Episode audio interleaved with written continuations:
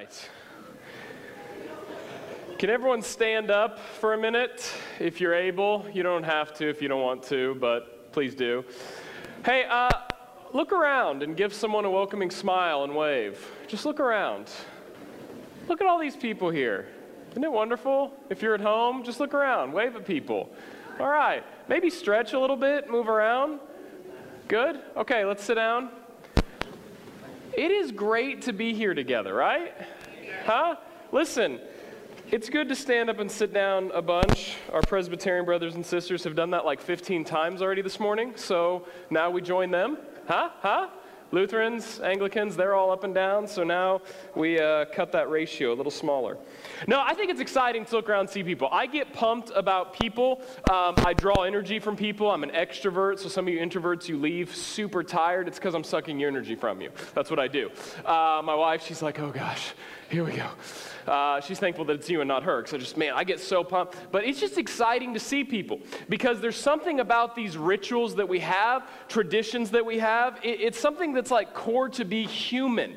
What it means to be human is to gather and celebrate stuff right? All through history, cultures are marked and known by what they celebrate, by, by how they deal with certain uh, things when they gather. And so it's just exciting to take a moment to say, hey, this isn't just an individual thing. You're not just here with your beautiful flowery dress or your beautiful flowery shirt uh, to say, like, hey, here I am. You're a part of something larger than that. You're a part of a gathering, a Christian gathering. We say we're one body, one faith, one baptism in Christ. Many parts fitted together as one body in Christ. And so it's exciting. It's exciting to gather to worship. And it's especially exciting on Easter Sunday because we gather and we celebrate that Christ is risen, right? We say, He is risen. He is risen. You guys got to get better at that. We're going to try again. He is risen. He is risen. That's right.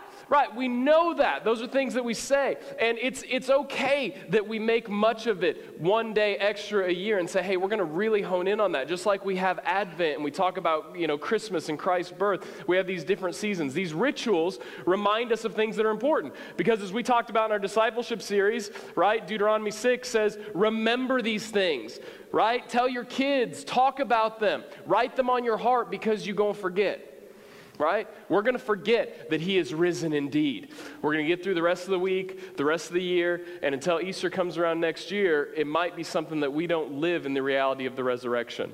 I want you to grab a Bible. Uh, you can use a device if you want. If you don't have a Bible on your phone, I recommend the, uh, the YouVersion Bible app. Uh, if you can avoid the distraction, hop on your phone. If you don't have a Bible, there should be a hard-backed black one on the seat in front of you. Here, here's the thing uh, whether you've heard me say this a hundred times or the first time, we're going to get in God's Word today. I could get up here and say all these exciting things and get you really pumped about something. You're like, oh, yeah, David said this super profound thing. Ooh, ooh, ooh. And then you're going to forget it. You're going to go and do the rest of your life. But if we read the Word of God, now all of a sudden we have something eternal to hold on to because these words have been talked about for thousands of years because God's given them to us to help us understand who He is and draw near to Him. Amen? So we're going to read the Word of God today. We're going to be in Ezekiel 37, Matthew 28, and John 20. If you're a type A note taker person, good luck taking notes off me. We will pray for you. Uh, we're going to be all over the place. We're going to start in Ezekiel 37. When we say He is risen, and you say, he is risen indeed. We want to make much of what that means. There's a lot we could say to kind of introduce how we're talking about that. In general, a man died 2,000 years ago. A poor Jewish guy. He died, and now he is alive and still alive. And we don't have any categories for that in our mind. In fact, we have ceremonies and things and songs we write to try to make sense of that because you don't know someone who's dead and then lived forever and came back to life. You might, you might have a story like, oh yeah, my buddy was drunk and he like passed out, but then they like, and then he came back to life, yo. Like you might have that story, but that person's still gonna die, or they already died, right? Jesus was a poor Jewish man 2,000 years ago who died. He was resurrected. Hundreds of people saw him alive after he died. Many people saw him die. Tons of people saw him alive again. And then he ascended to heaven to live forever. We don't have a category for that. It doesn't make sense to us. And on the other side, we don't really have a good category for death. No one in this room's like, oh, I'm pretty comfortable with death. It's all right. I get it. Some of you who are like intellectuals and philosophers, you might say, no, no, I've really figured this out. I understand everyone dies and it's all part of the life. Yeah, right. And then some kid abruptly gets hit by a bus and everyone loses their mind. Why? Because we're not comfortable with death. We, it doesn't make sense to us. So whether it's grandma who's super old, who, who maybe is better off instead of suffering to slowly pass away, or it's, it's some abrupt death that we're not ready for, no one knows what to do with death. We don't have a category for that either because we weren't meant to die. We were meant to live forever with God. And so now the resurrection means something more to us. We're going to talk today about three stories in the Bible, three scenes to help us make sense of Resurrection Sunday. What does it mean to be resurrected? Jesus Christ resurrected. So what? In fact, Jesus said in John 11, we're going to throw this on the screen a lot today. He's talking to a gal and he says, I am the resurrection and the life. Whoever believes in me, though they die, yet shall they live. And everyone who lives and believes in me shall never die. Do you believe this? Jesus asks, Do you believe this? Jesus is the resurrection in life. We're going to pray and then we're going to look at Ezekiel 37. God, thank you for this day. Thank you that we get to gather and talk about your resurrection. I pray by the power of your Spirit that you would move in our hearts. Give us ears to hear God, all the stuff we bring into this room, maybe all the stuff in our lives we try to mask because it's Easter. And we, we want to just put on the, the Easter hat for a minute. God, I pray that you break through and that we would hear from you. Help us believe that you love us today. Help us understand your resurrection, God. I pray that we would believe in your spirit. We love you, Father. Amen. So we had Good Friday. Today we have Resurrection Sunday. Friday's disappointment is Sunday's empty tomb. And so here we are, trying to figure out what that means. What does that look like? Uh, open your Bible to Ezekiel 37. So, all through history after the fall, and we'll talk about the fall, about how we rebelled against God, we did our own thing. You guys get this because you've been around people, you know that jerk that's all about them, but in a lot of ways, you're that jerk. I'm that jerk. So I'm going to do my things my own way. Don't tell me how to live my life. I know how to live my life. I'm going to do, I'm going to do what I want to do. Live my best life, do what I want. It's all about me, focus on me. You get that, right? And so the Bible had that. Adam and Eve went against what God said, and so all of humanity got separated from God. We'll talk more about that, but they rebelled. And so now, all through the Bible, we have sin and death and evil, and you experience those things in your life as well. And God sent prophets and priests and kings to come and say, No, no, no, here's the word of the Lord. You've, you've tried to abandon God, but we've got a word from the Lord to tell you what God wants. And so Ezekiel was a priest. God gave him visions, gave him uh, words to say, and a lot of it was about Israel's judgment. Going against idols, Israel was all about, hey, we're going to worship what we want. We want to be God to ourselves. We want to worship these other gods. We don't really want to trust the God that has brought us out of Egypt, that's done all these things for us. We don't want to do that, right? And we're no different. We'll see that as well. All of humanity is the same. We want to do our own thing. And so, um, all of the book of Ezekiel is a prophecy as judgment against Israel, but also about future hope. God's not just saying, you stink, you're done, get out of here. God's saying, no, no, no, I'm going to make this right.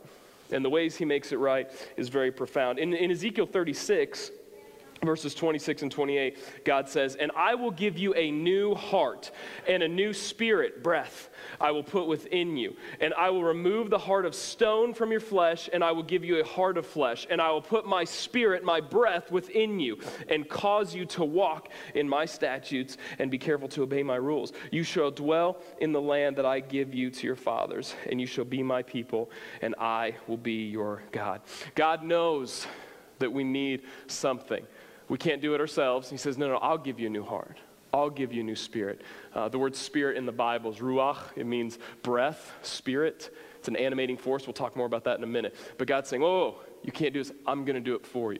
So he says that in Ezekiel 36. And then in Ezekiel 37, Ezekiel has this weird, trippy horror movie vision. If you know the story, you're pumped because it's an exciting story in the Bible. I'm about to read it. Uh, it starts in Ezekiel 37, verse 1. Here we go.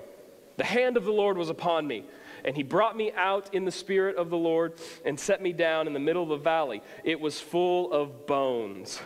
And he led me around, uh, led me around among them. And behold, there were many on the surface of the valley, and behold, they were very dry. And he said to me, Son of man, can these bones live? And I answered, O Lord, only you know. Then he said to me, Prophesy over these bones and say to them, O dry bones, hear the word of the Lord. Thus says the Lord, that these bones, behold, I will cause breath to enter you, and you shall live. And I will lay sinews upon you, and will cause flesh to come upon you, and cover you with skin, and put breath in you, and you shall live, and you shall know that I am the Lord. So he's in a valley of bones. It's creepy, right? God's just like, hey, here's a vision. Boom. You're in a valley of bones, all these bones scattered around. Maybe you've seen like a horror movie, right? Or you've seen some sort of like uh, murder mystery, and it's like there's all these bones on the ground. It's a creepy scene, right? Try to envision that. Whole lot of bones all around, just scattered all about. And God says, hey, can these bones live? Like, maybe you know God, right? Like, like you, you tell me, God. Don't trap me with these questions, right? And so God says, no, no, no. Yeah, I can put breath in them. I can make them live. These dead bones, these things that are, that are separate, that are broken down. He says he'll put his breath in them. So I prophesied as the Lord commanded. I spoke the words of the Lord. Verse 7. And as I prophesied, there was a sound, and behold, a rattling, and the bones came together, bone to bone. And I looked, and behold, there were sinews on them, and flesh had come upon them, and skin had covered them. This is a weird scene. Just let the Bible be weird for a minute. Don't make me read it again. Just think about it. Weird. Yeah, yeah, it's a weird scene. Okay, good. You've thought about it. But there was no breath in them.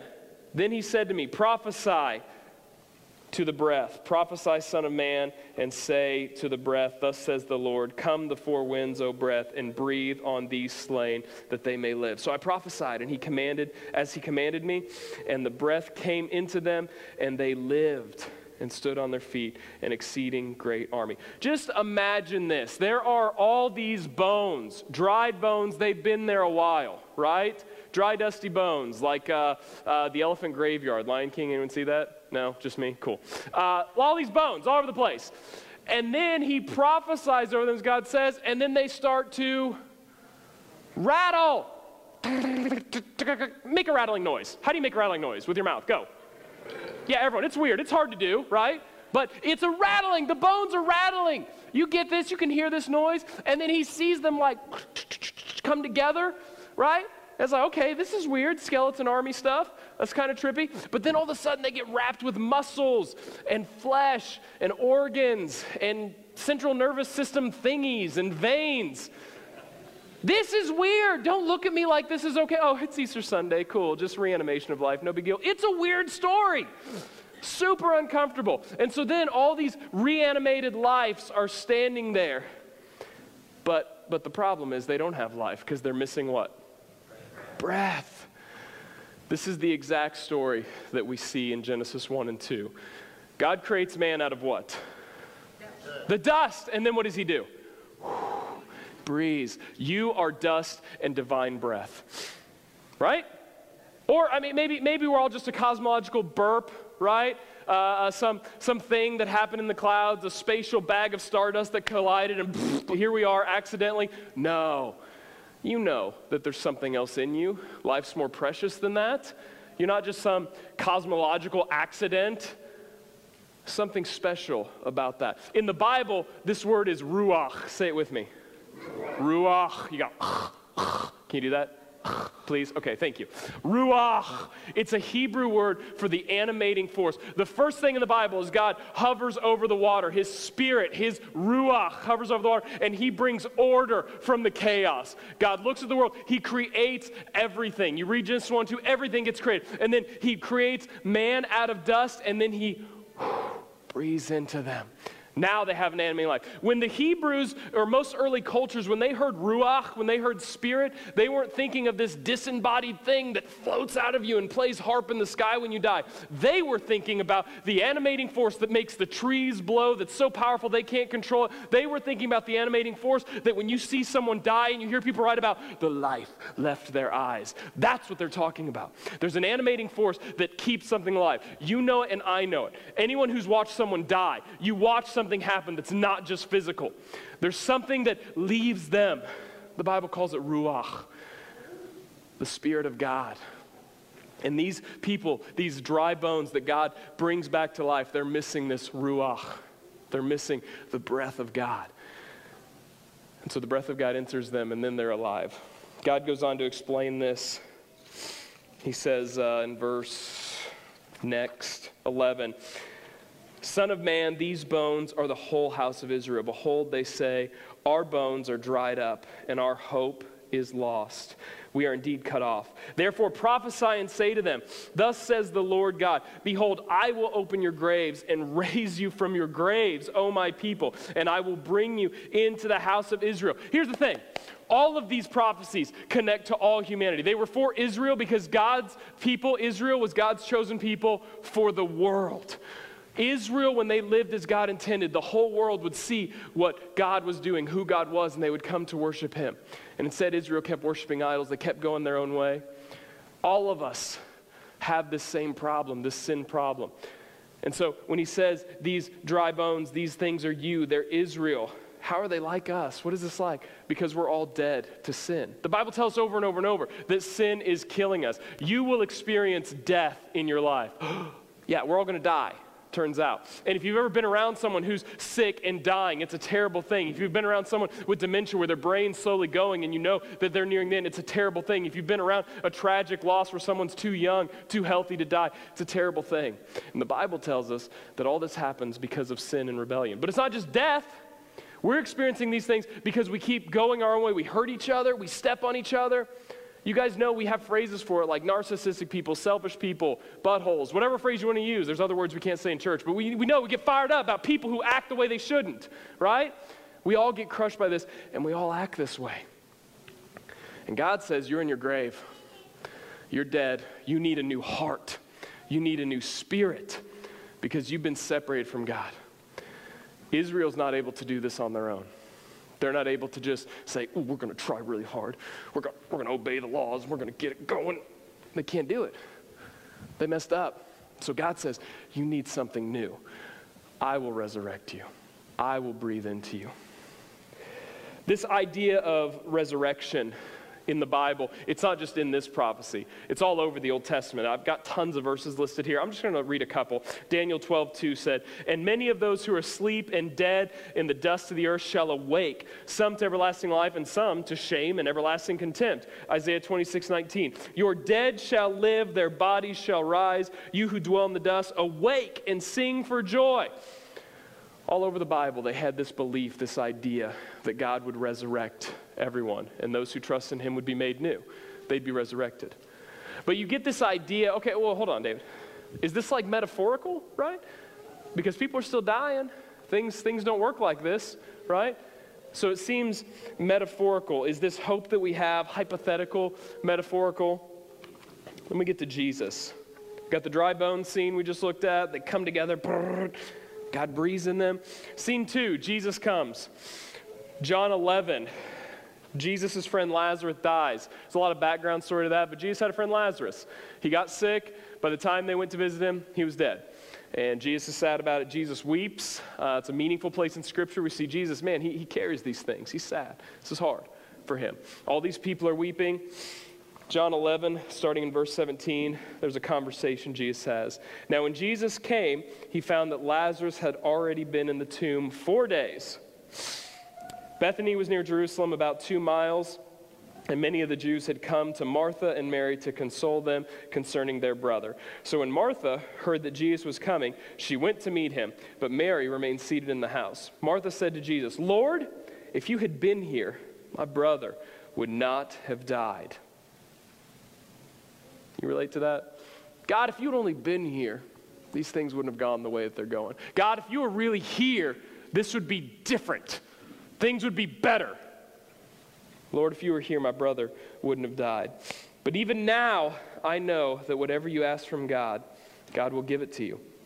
Jesus said to her, your brother will rise again. Martha said to him, I know that he will rise again in the resurrection on the last day. Again, Hebrews, they had this idea. God told them one day these dry bones would be raised, everything would come back, God would make everything right. Here's what Jesus says to her I am the resurrection and the life. Whoever believes in me, though they die, yet shall they live. and everyone who lives and believes in me shall never die. Do you believe this?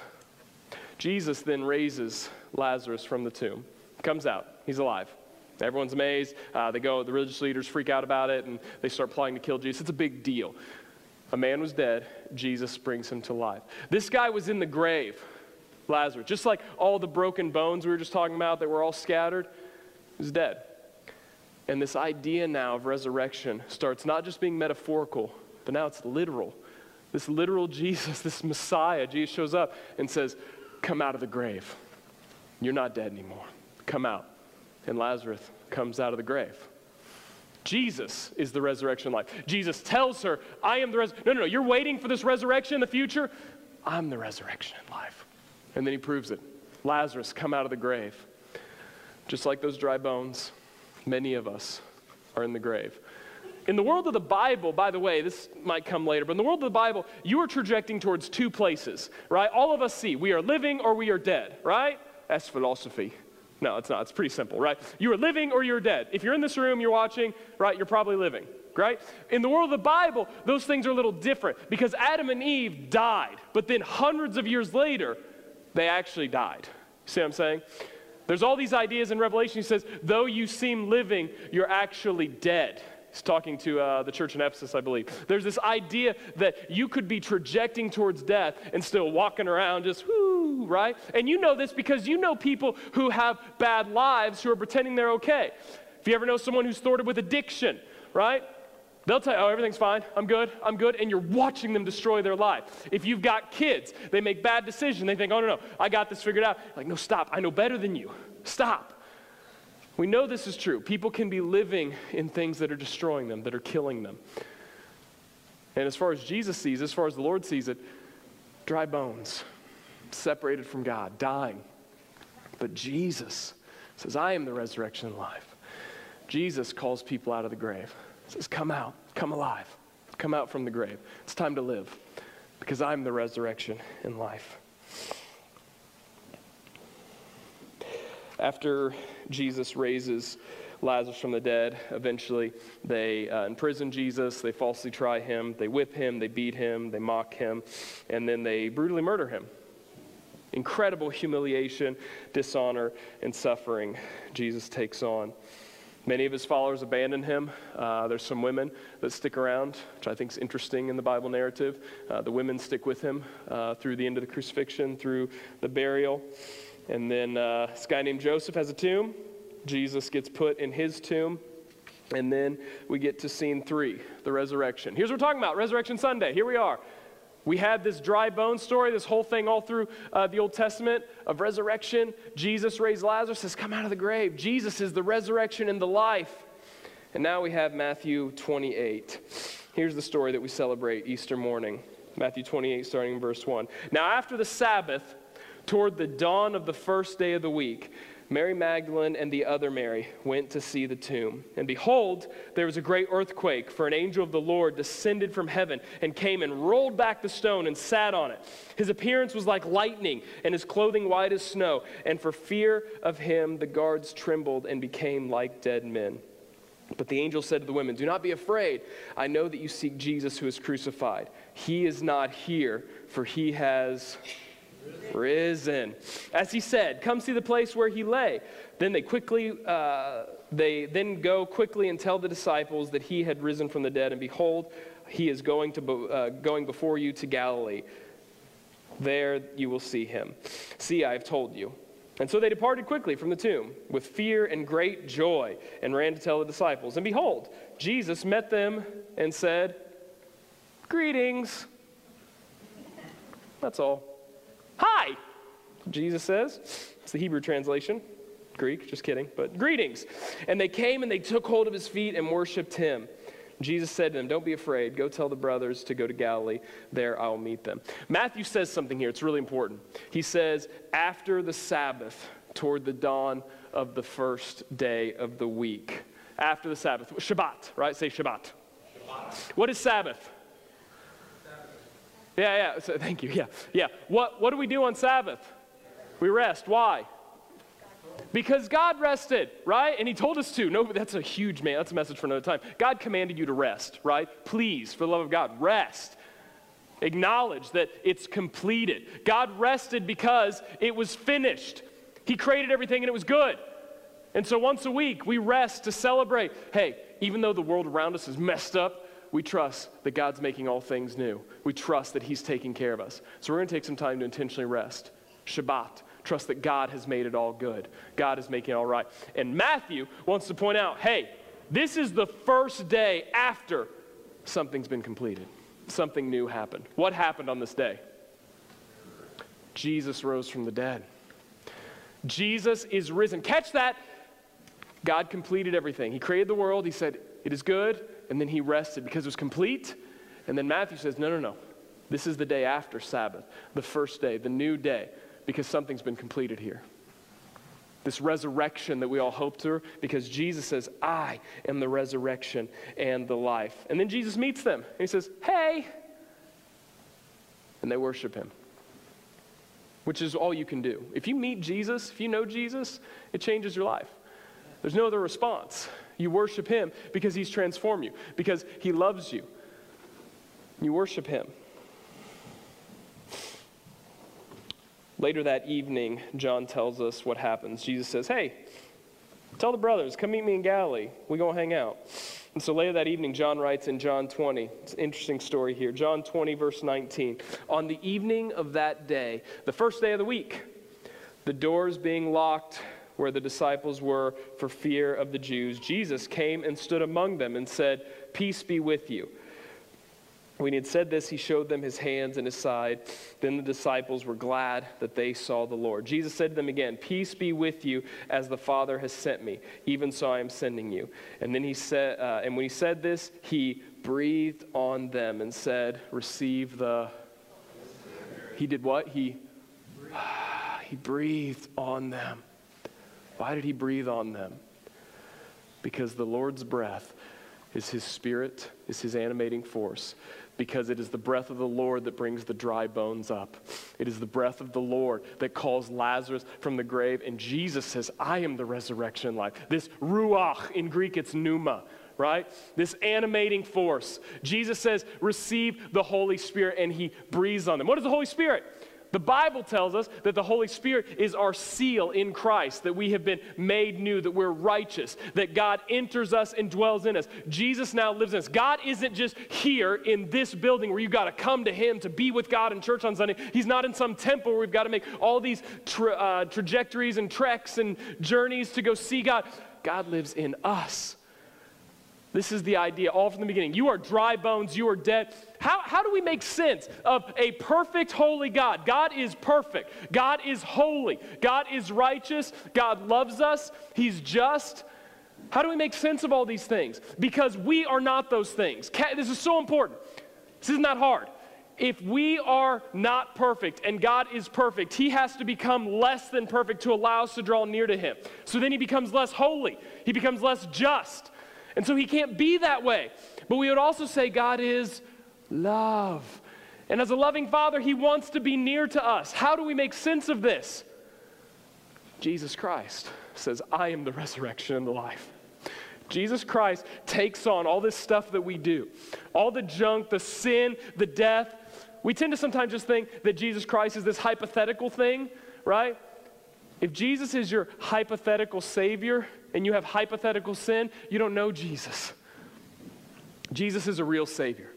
He saved us from our real sin. And it's not just our sin that He saves from, but He saves us from death. Because even if you're in here and you say, I am the best one among you, bunch of idiot church people who come in here to worship this God because you're imperfect, I'm above you, I've figured it out, you're still going to die. You can't take anything with you. All your stuff is future garage sale. Nothing you have will matter in 100 years. But Jesus says, I am the resurrection and the life. Whoever believes in me, though they die, yet shall they live. And everyone who lives and believes in me shall never die. Do you believe this? Jesus breathed the Holy Spirit in them so that he could dwell in them forever. This is why Jesus can say, All authority in heaven and earth has been given to me. It's the last things he said before he ascended. All these folks gathered, he said, All authority in heaven and earth has been given to me because he defeated Satan, sin, and death on that new day when he rose. The tomb is empty. And he says, I am with you always. He, says, ah, he breathes his spirit into them. Whoever believes in me, do you believe this? Is what Jesus said.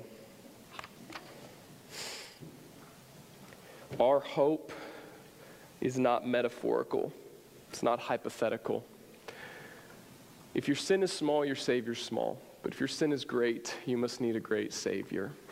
So often we come into this room and we worship and we approach our Christianity from this hypothetical idea. We can't place any real sin in our lives, and so Jesus doesn't really mean anything to us. But when you understand your valley of broken bones, when you understand the grave that you're coming out of, you understand that, that on your own, your addiction isn't going to get changed. On your own, your self image, where you hate yourself and you think you're never going to be good, that doesn't change. On your own, you're not going to be a better spouse. Your spouse isn't going to fix things for you. Your kids aren't just going to magically get better. All the brokenness in your life, you're not going to make it right. Jesus says, Come out of the grave. I am the resurrection and life. So now resurrection is a real thing. Not just hypothet- not this hypothetical thing, not just this metaphorical thing. No, no, no. Quit living in death. You're walking in death. You're walking in sin. It's separated you from God. And a holy God says, No, instead of you can't be with me, he says, I'm going to take all this on. I'm going to do it so that I can be with you. That's what love is. It's the love we want. We want commitment and sacrifice from others. And our Lord loves us so much he gave everything to have a relationship with us. Jesus is your only hope for resurrection. He's your only hope for life. And he says, Do you believe this? If you're sitting here today, it's a question Jesus poses to you. Do you believe this? Something you believe? Or is this just hypothetical? Eh, Easter. Eh, it's a thing we do. Go on to the next thing. We'll forget about it by noon. I am the resurrection and life. The life the life you live every moment, not just the life you live when you decide to come to church. Jesus says, I am the resurrection and life. Paul makes sense of this in 1 Corinthians 15. He says, if we, or if in Christ we have hope in this life only, we are of all people most to be pitied. That is, if, if this is only for now, if Christ isn't bringing eternal life, we should be pitied because we're a bunch of buffoons, right? But in fact, Christ has been raised from the dead, the first fruits of those who have fallen asleep. For as by a man came death, by a man has come also the resurrection of the dead. For as in Adam all die, so also in Christ shall all be made alive. We've brought sin and death into this world. If you're here, I want this morning to make sure we have an example or thought about what the gospel is. We've been kind of unpacking this. Uh, the band's going to come forward. We're going to talk a little bit about the gospel, and then we're going to worship. We're going to worship the risen Savior. But here's some questions I would pose to you. Maybe you're sitting here, this is your hundredth time in church, your first time in church. Maybe this is all just like, eh, Easter, got to get through it, got to do my next thing. Here's some questions I want us to answer. How do we all get here? Is this some cosmological hiccup did the stars just burp as bags of stardust and here we are? No, you know there's Ruach in you. You know there's something meaningful to life. God created the world to be perfect, for us to have a perfect union with Him. How do we get here? God created it. He wants this with us. Right relationship. What went wrong? We decided saying, I'm going to do my own thing. I don't want you God. And some of you are sitting here like, man, I don't, I don't ever connect with God. I don't pray. I don't, I don't, you know, I don't, I don't know.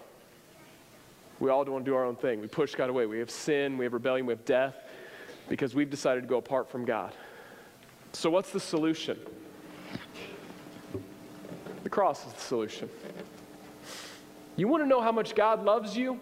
Think about all the junk in your life that you do wrong, all the people you've crushed, all the things you've heard, all the times that you've said, I don't care about you, God. I'm only going to be here whenever I want to be here. I don't, I don't want to connect with you. And God looks at you and says, I love you enough that I'm still going to die for you. We hold up high all these heroes who die for other people. In my gym, we do workouts for people who have given their lives for other people. We honor people who've given their lives. Jesus Christ gave his life for every single one of us so that if we believe in him, then we get to be righteous and have eternal life with God. If you're in here today and you don't understand the solution for your problem, thank God that he's brought you in here to hear the gospel this morning. Jesus says, I am the resurrection and the life. Whoever believes in me, though they die, yet shall they live. And everyone who lives and believes in me shall never die. Do you believe this? asked Jesus. Do you believe this? Friday's disappointment is Sunday's empty tomb. We have an empty tomb.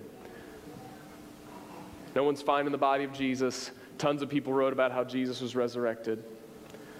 Jesus is telling you this morning to come out of the grave.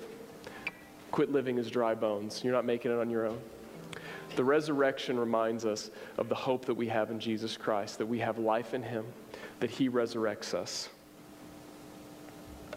Are you trajecting towards new life in Christ?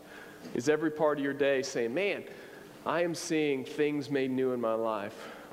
My marriage, my kids, my job. Things are being resurrected. There's this constant cycle of God making things new, as Jesus said. Or are you trajecting towards death and separation from God? Thank God that He's put you in this room this morning to hear this truth. So that when we stand and worship Him, we can say, No, no, no. I do believe, Jesus. I do believe that you are the resurrection and the life. You're my only hope. Jesus says, I am the resurrection, I am the life. Do you believe this?